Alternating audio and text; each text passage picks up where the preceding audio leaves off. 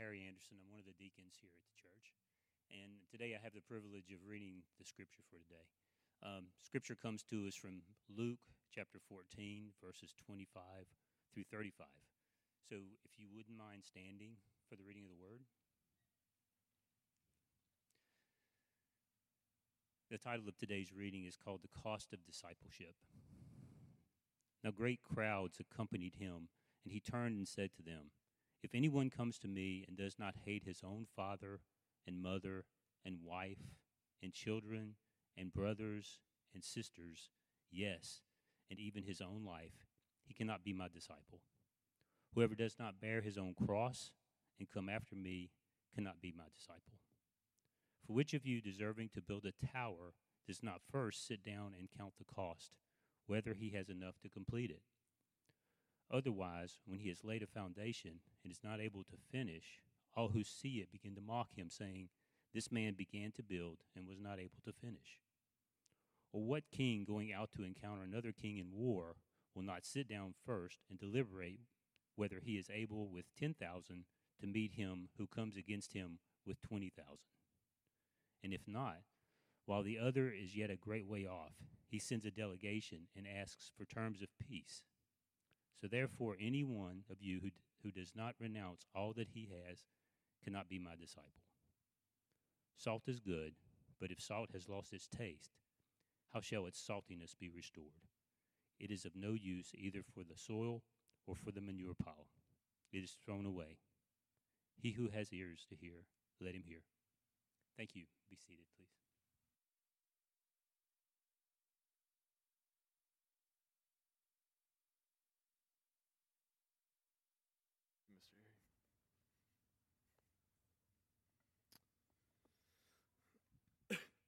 Good morning.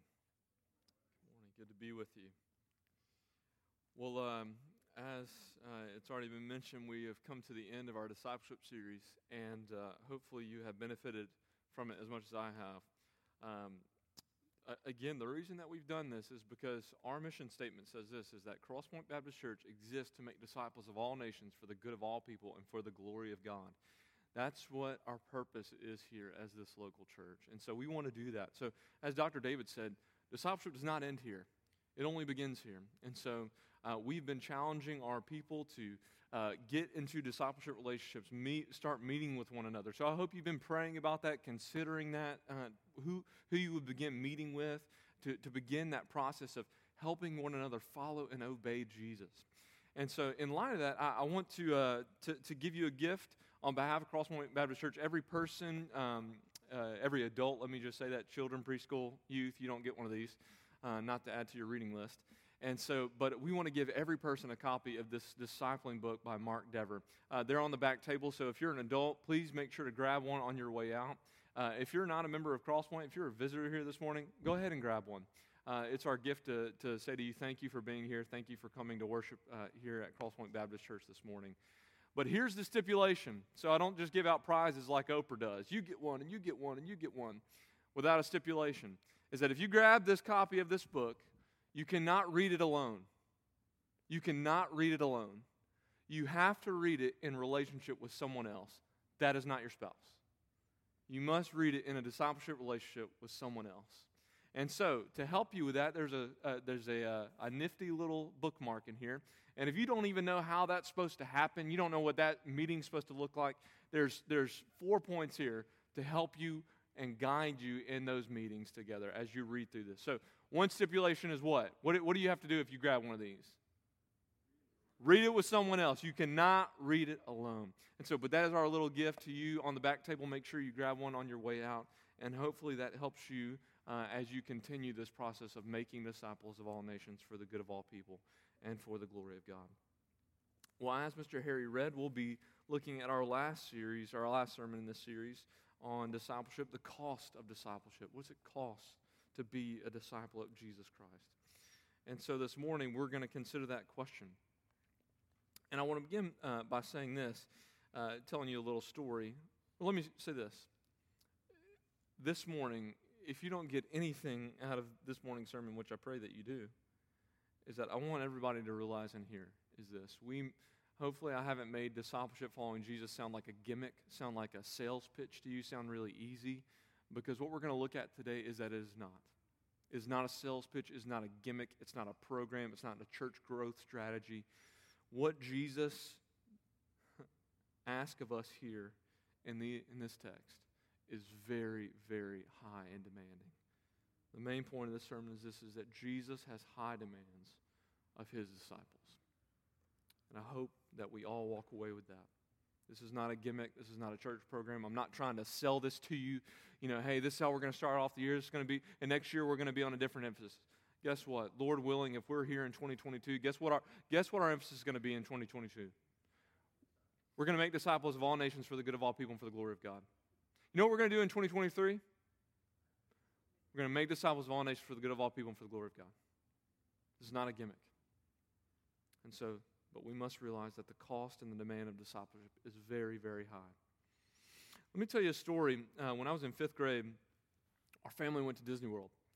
And uh, me and my mom are standing in the line for the rock and roller coaster. I don't know if any of you know this roller coaster, rock and roller coaster. And so I think my mom thought it was a tribute or a museum to Aerosmith. And, uh, and so she was happily in line, you know, with everybody else. And you know, a good some would have said, Mom, do you realize that everyone is not standing in this line for a museum?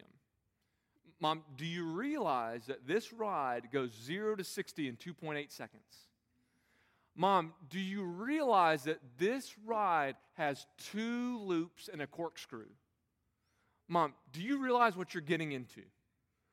Mom, just so you know, before we stand in line for two hours to get on this ride, do you realize what you're asking for when you get on this? A good son would have said that. I was not that on that day. I was not that on that day. And so, I let her learn on her own. And she is still with us today. But you know, what's funny is when we ask these questions of people, we're making sure that they are aware of what's ahead of them, right? We're trying to prepare them for what, what is about to be entailed in this process or in this journey.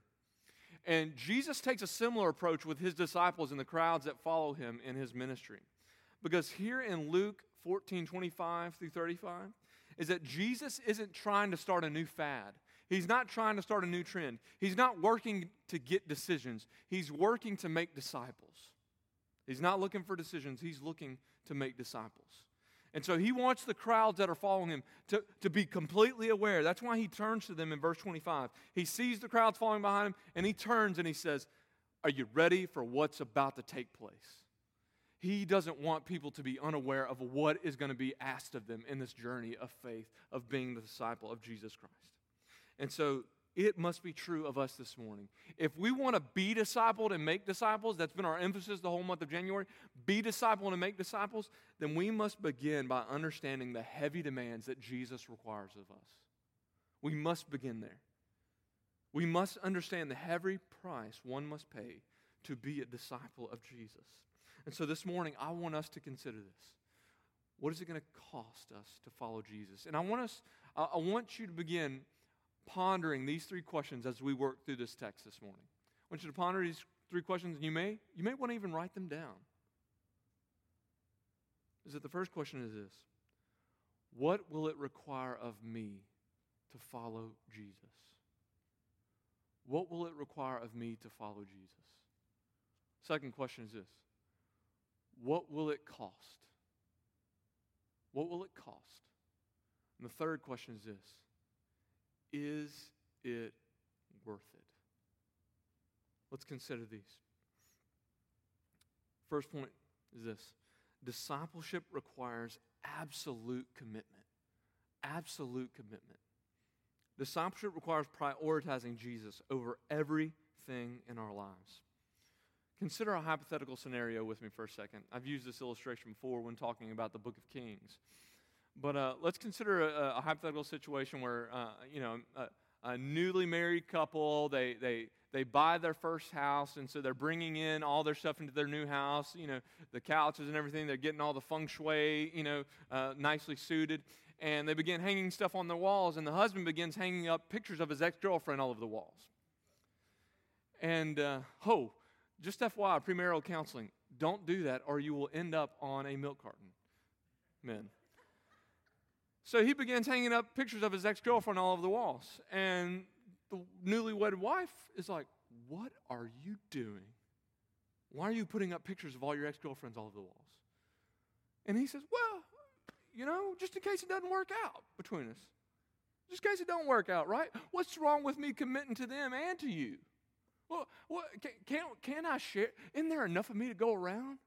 Can I, can I be devoted to you and to them? You will be missing in the next couple weeks if you say that to your wife. Because in marriage, you are called to absolute commitment to one person, right? In the marriage union, you are disavowing yourself of other previous relationships and commitments and devoting yourself to one person, right? Committing yourself absolutely to them. And so, just as your spouse will not allow you to have partial devotion, Jesus will not allow you to have partial devotion to Him. Jesus will not share rank and priority with anything else. He will not allow you to hold him up on the side as a side commitment. He must be prioritized above everything else in your life. And that is what Jesus is asking of us in verse 26. And I hope that, that what I've just said kind of gives us a framework for what Jesus has said in verse 26. Because I know when, when Mr. Harry read it, many of you, uh, your red flags probably went up and said, Whoa, whoa, whoa, whoa, whoa, wait a minute. Did Jesus just tell us to hate somebody? Did Jesus just tell us to hate somebody? And not only that, he told me to hate my mama. Jesus, what you got against my mama? How, how, how are you telling us to hate somebody, Jesus? This is, I, I thought Jesus wanted us to love everybody. What, what is he saying? Or maybe you're on the other side of this. Maybe you're thinking, I have no problem hating those people. Comes pretty natural. right? Well, both of those applications are wrong of what Jesus is saying. Just make that clear. Because Jesus is not requiring us to, to not love them. He's not calling us to hate them as we think about hate. It, it pertains to prioritization of relationships and commitments.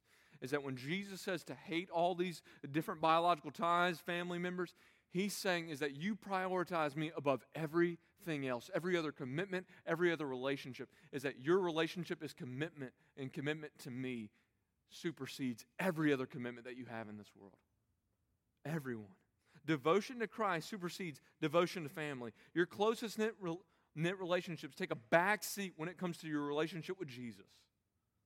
Take a back seat. Listen to how Matthew's account says it in Matthew chapter 10, verse 37. This will give you some clarity on this. He says, Whoever loves father and mother more than me is not worthy of me.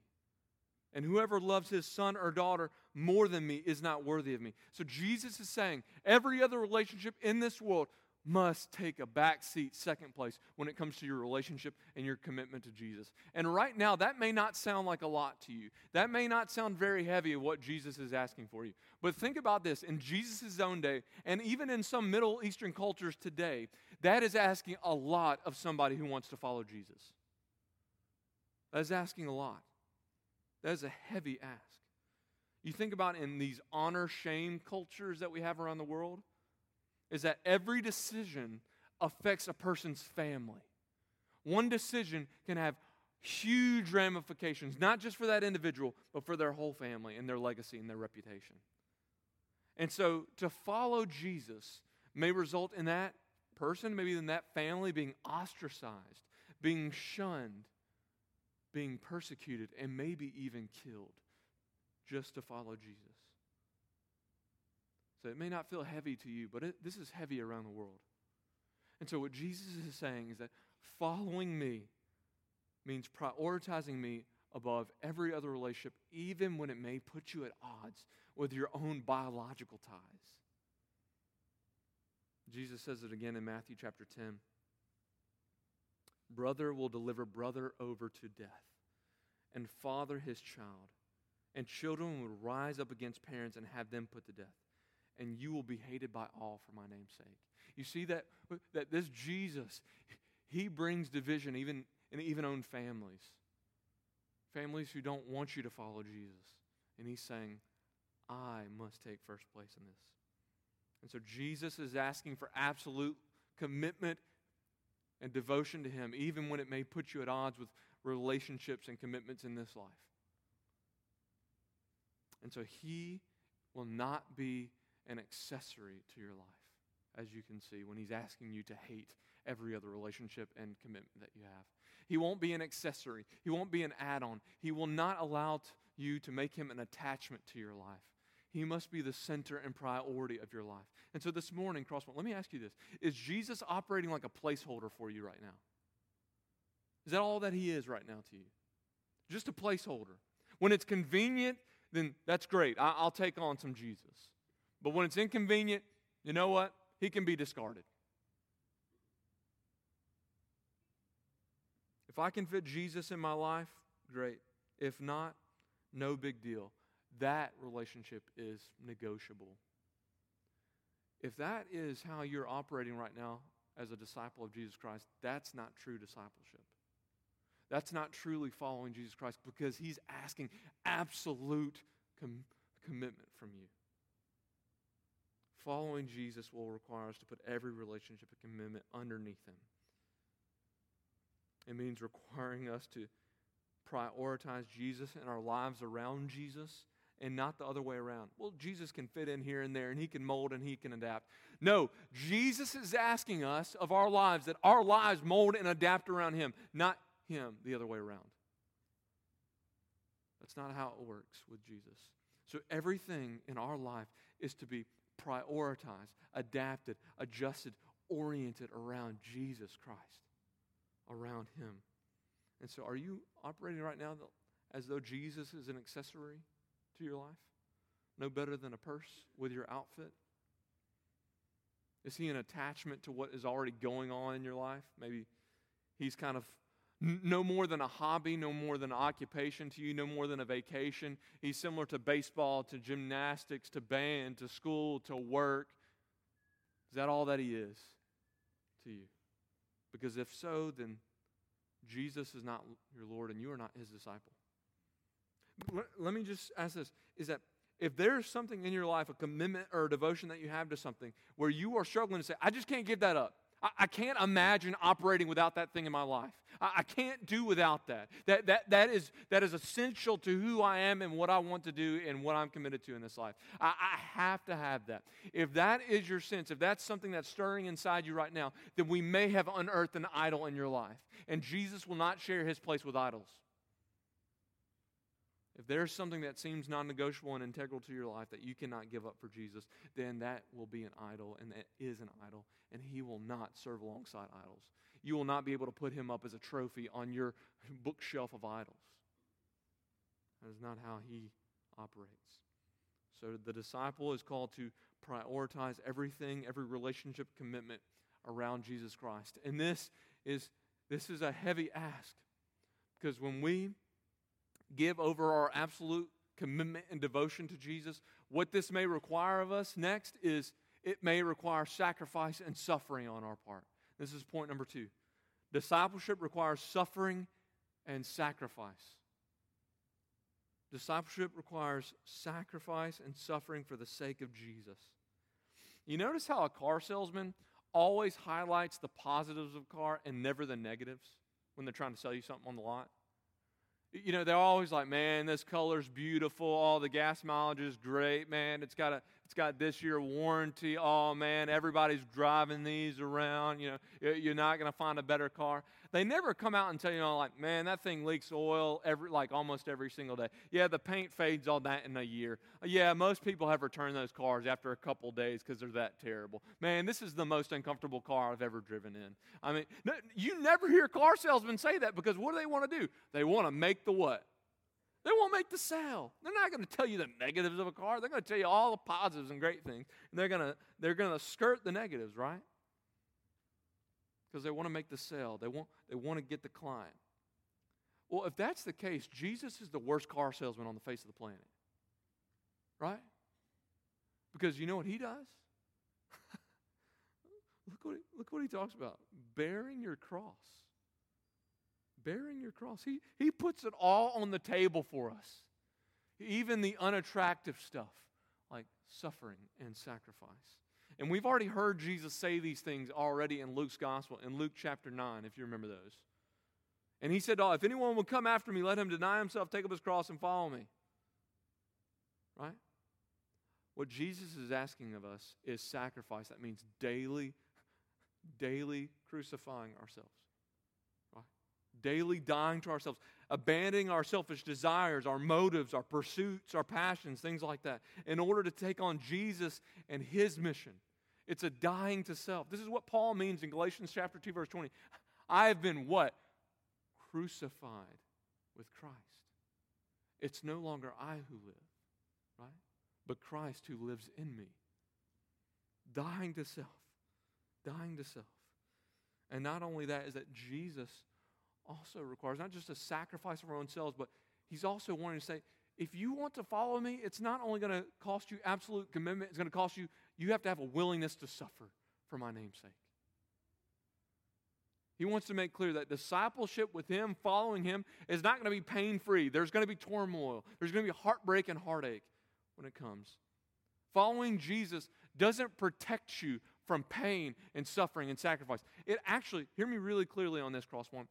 Following Jesus does not protect you from pain and suffering. It actually might grant you more pain and suffering. Following Jesus will not protect you from pain and suffering and sacrifice. It actually may require more of it for you. What the Bible says. Because if you consider everything that the Bible says about suffering, blessed are, are those who are persecuted for righteousness' sake. Matthew 5:10. 2 Timothy 3:12. Indeed, all who desire to live a godly life in Christ Jesus will be persecuted. Listen to this. Acts 14:22. If you haven't read this chapter, I almost said it was a great chapter, but it is a great chapter of the Bible. But this is what happens to Paul. He gets stoned in Lystra. Left for, they think he's dead. They think they've done their job and killed him. And so he goes off to another town. And then guess what he does a couple days later? He goes back to Lystra. Back to Lystra. And you know what he says to them?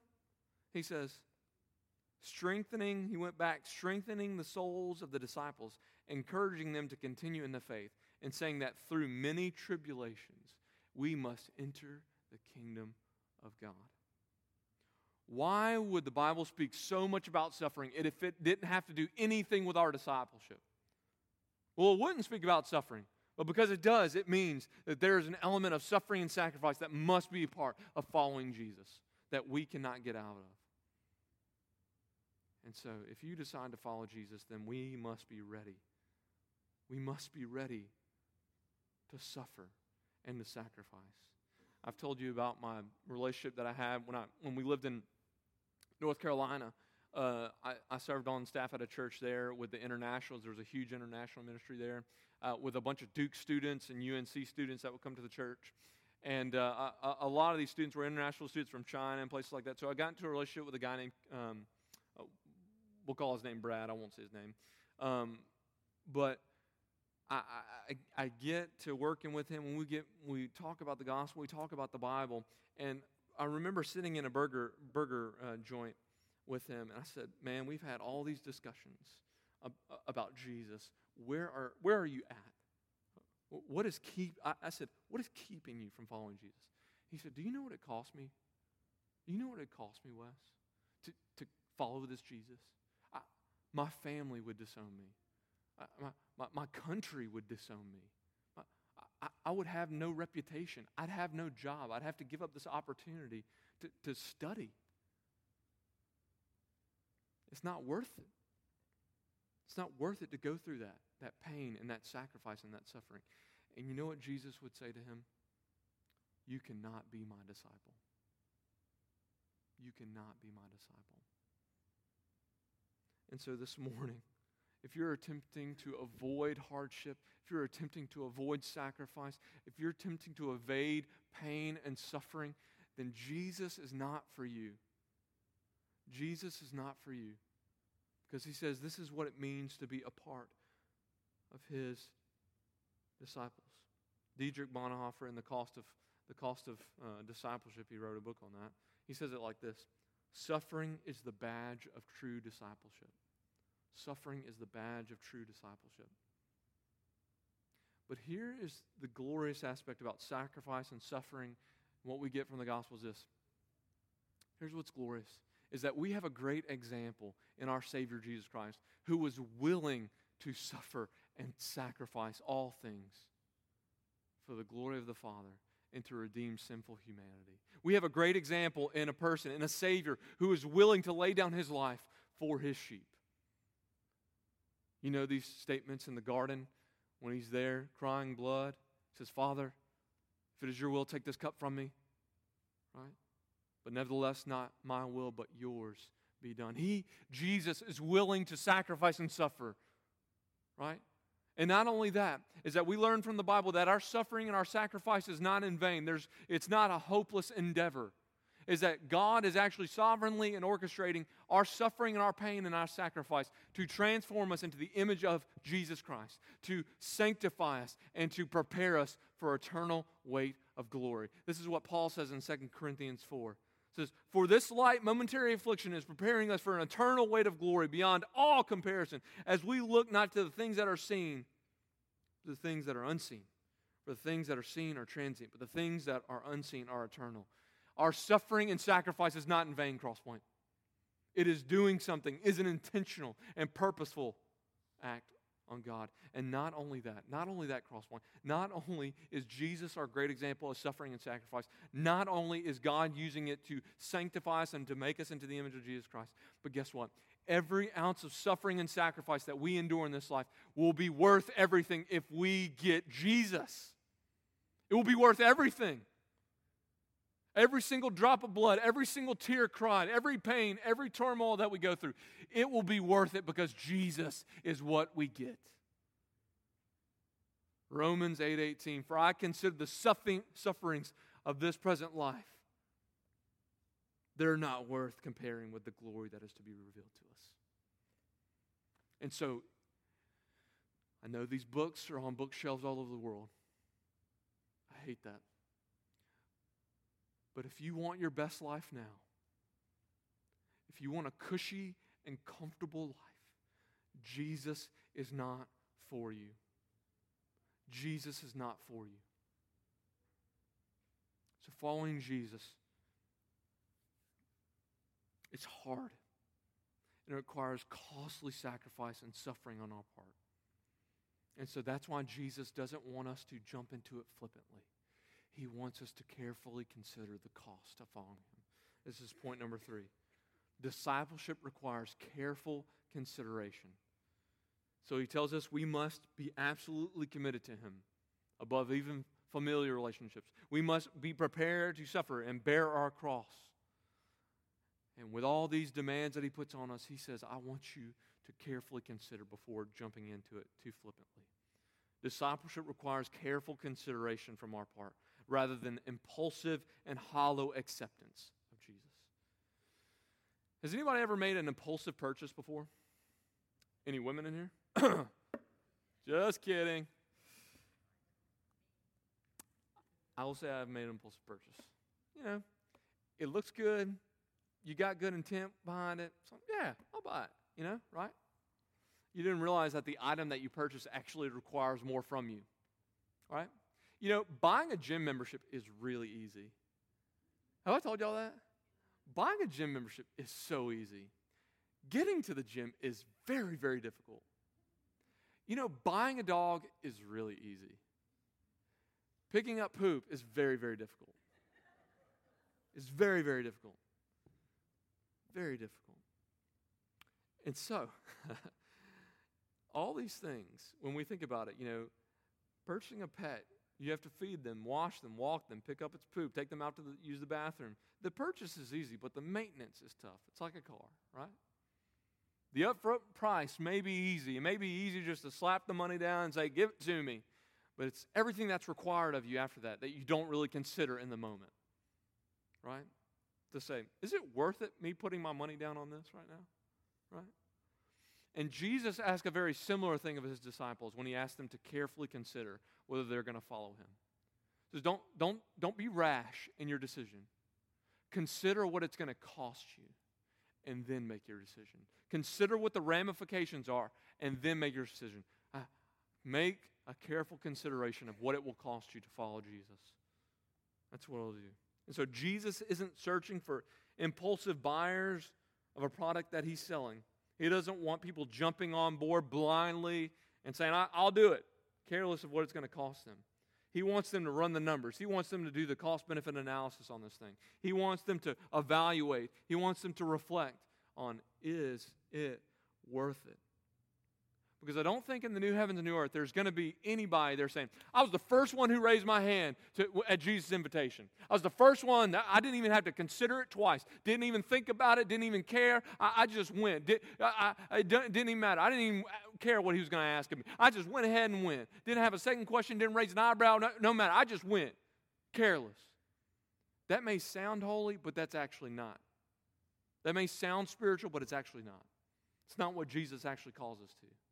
And that's why he gives us these two parables about a man building a tower and about a king. He says, Look, it's, I don't want you to jump into this flippantly. I want you to consider what it's going to cost you and then make your decision. Right? This is why Jesus gives these two parables. So you got a man building a tower, you got a king going out to war. It says the man building the tower needs to, needs to sit down and, and consider the cost unless he gets into the project and he, he gets unfinished. Anybody got any unfinished house projects at their house right now? right? Embarrassing, right? You've been working on this bathroom for two years and still not usable. Right? Is that he wants us to consider this. And then also a king who goes out to war. Consider how, how, how much resources you have, what your troops look like. Look what the other guy has. Consider those things. And what's interesting is that in both of these parables, the word sit down is in both of these. Hey, they need to sit down. They need to sit down. Because what? Sitting down communicates something. It communicates contemplation. It communicates careful thoughtfulness, right? Sit down and consider what it's going to cost you. It's a sim- symbol for thoughtful contemplation. And so Jesus wants us to carefully consider the cost of what it's going to what just going to cost you to follow Jesus Christ. He, he's not asking us for a blind faith to jump into the unknown. He's saying, consider what's going to cost you and then make your decision.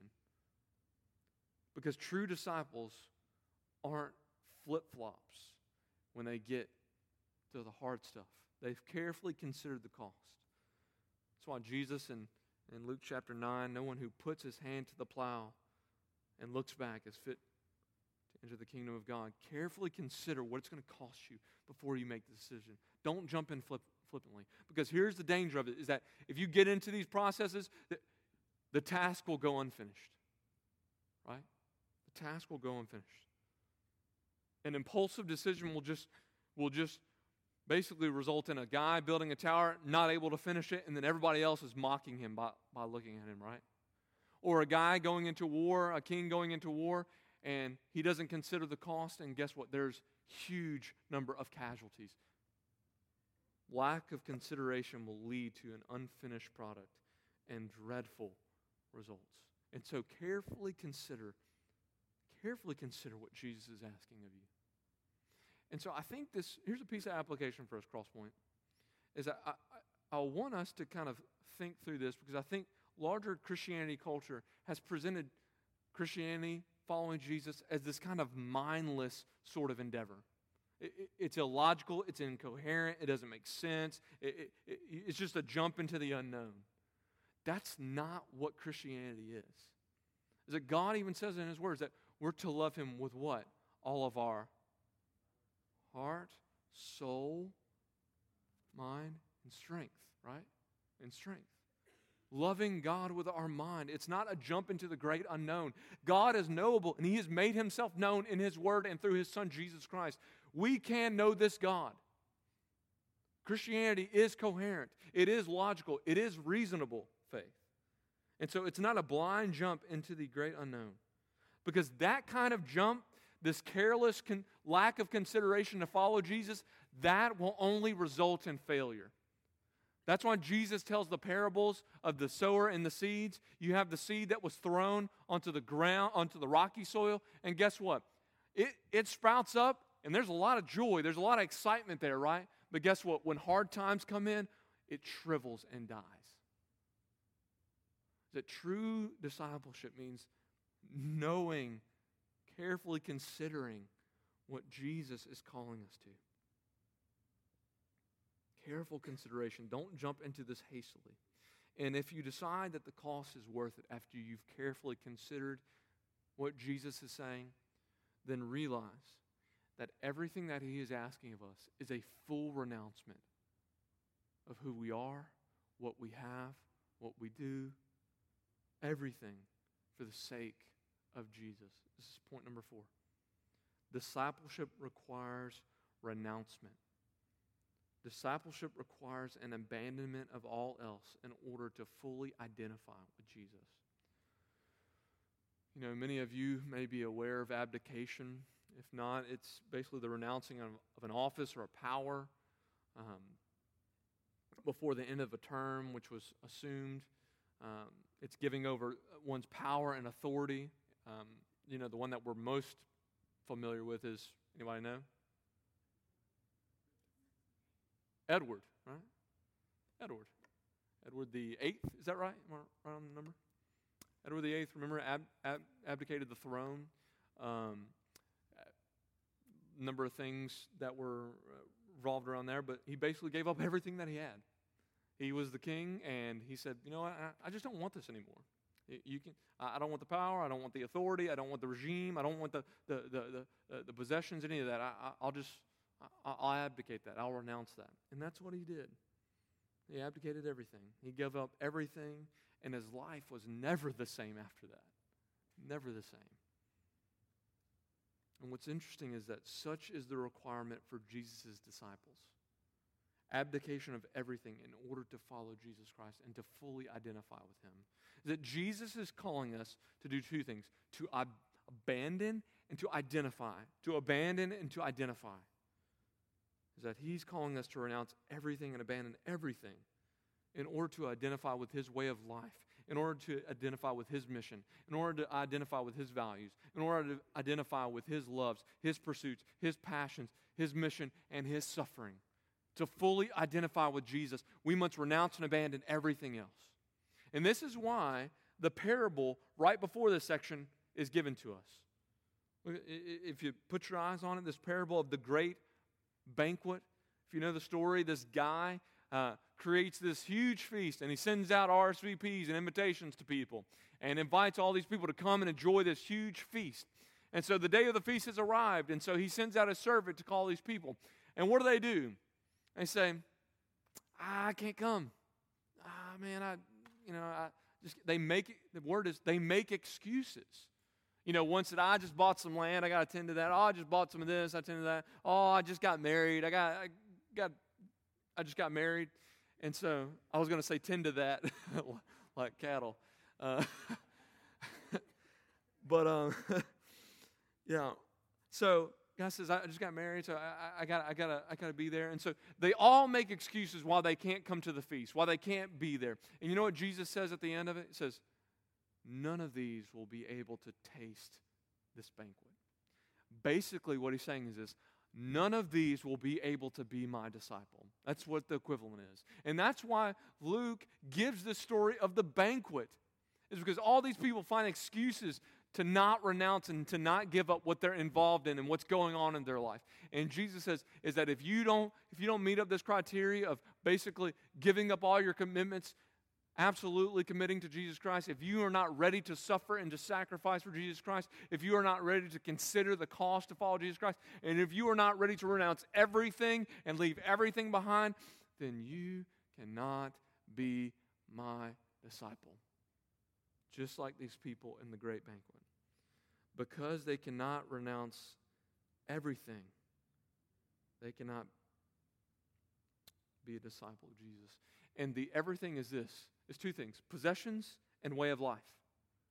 That's what, that's what these people are, are involved in. Their possessions are a way of life. Is that possessions have a strong hold on us, right? Right? They have a strong hold on us. I have a, uh, the guy who discipled me and mentored me, he always used to say, You'll never see a U Haul behind a hearse. You'll never see a U Haul behind a hearse because you can't take it with you. You can't take it with you. Stuff has a way of distracting us and holding us and hindering us back from following Jesus. Darrell Bock says it really well. A disciple's attachments are potentially the most destructive thing for discipleship. A disciple's attachments. And this is why Jesus says, abandon all these things, get rid of them. Whatever is holding you back, your stuff, if it's holding you back, get rid of it, renounce it. Because here's what we're going to learn in the course of the whole Bible is that anything that you give up will not be better than Jesus Christ and what you gain. And this is what Paul's comment was, right? In Philippians chapter 3. You're all, all familiar with those verses. I count everything as what? Rubbish when I compare it to Jesus. Everything is rubbish. I suffer the loss of all things, and I count them as rubbish when it comes to knowing Jesus Christ. And so a disciple must be ready to renounce and abandon all their possessions, everything that holds dearly a grip on their heart. And not only that, not only possessions, but even their way of life. It's not only a call to abandon your possessions, but a call to abandon your way of life wholly to follow Jesus. Partial abandonment and identification will not do for Jesus. I mean, we, we have these great examples in the Gospels of when Jesus calls his first disciples. Anybody remember what the first disciples were doing when he called them? Right? When Jesus says, Follow me, what do they do? They drop their nets and they go with Jesus. Dropping their nets is a huge thing. Leaving their dad in the boat is a huge thing. That's saying, I'm leaving and renouncing and abandoning the way of life that I've always lived, being a fisherman with my father, to follow this person, Jesus Christ. It's abandoning a way of life in order to follow him. And Jesus says, This is the only way. This is the only way. So, church, Crosspoint, realize everything in your life right now, when it comes to following Jesus Christ, nothing is off the table to him. Nothing is off the table to him. You can't hoard a secret. You can't maintain a secret lifestyle. You can't sustain a former way of life. You can't keep something going on the side just in case. That's not renouncement. That's not complete abandonment for the sake of knowing Jesus. And let me give you a good evaluating tool to see if there is something that is holding you down in your heart that you're just willing not to let go. Maybe it's a security thing, whatever it may be. Let me ask you a couple of these. Let me see if we're ready to renounce everything for the sake of Jesus. How would you feel if your bank account was drained, your 401k depleted, and your stocks plummeted? How would you feel if your home burned down and your car was stolen? How would you respond if every liberty in this nation was taken away from you? Your free speech, your guns, your right to vote, every constitutional right. How would you react if your neighbors, your family, your friends all disown and despise you and actually sought to kill you? Would Jesus still be enough for you? Would Jesus still be enough for you? Would Jesus still be enough for you? This morning, that's what I want us to consider. That discipleship is a very heavy task, and it will cost you everything because Jesus is asking us to renounce everything to follow him, and we get everything when we do follow Jesus. I want to call the band back on stage as they lead us in our last song, but I, I, want, I want to do something real, real quick for you is that this morning, as you've heard what Jesus has said in Luke chapter 14, verses 25 through 35, as you've heard me kind of say everything that Jesus is asking of us, the high demands that Christ has on our lives, if we are really going to follow Jesus Christ, I want to give you good news. Because this morning you may say, Man, Wes, my head is throbbing with what you've said and what I've heard Jesus say. It sounds really difficult. It sounds insurmountable, it sounds impossible, and it almost sounds just not worth it. Here's the good news it is difficult, but Jesus gives you everything that you need. It is impossible, it is insurmountable. But that is exactly why Jesus has come and lived and died and rose again to make it possible for sinners to be reconciled to a holy God.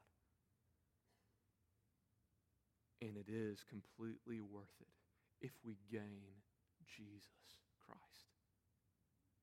This morning, church, the good news of the gospel of Jesus Christ is this is that we we have sinned and rebelled against a holy creator and because of that we deserve punishment.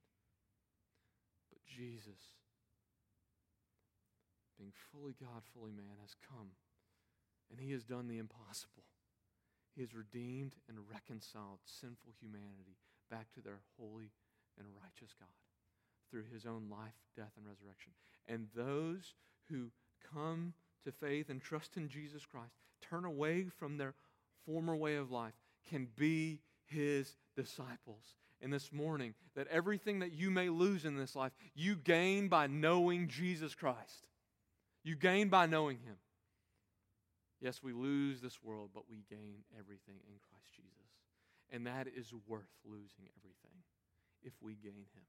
This morning, if you want to hear more about Jesus Christ and what He has done and the, the radical call that He puts on our lives, this morning, I, I would love to talk with you. Jim would love to talk with you. David would love to talk with you because knowing Jesus Christ and following Jesus Christ is the most important thing in your life the most important thing right now in this moment.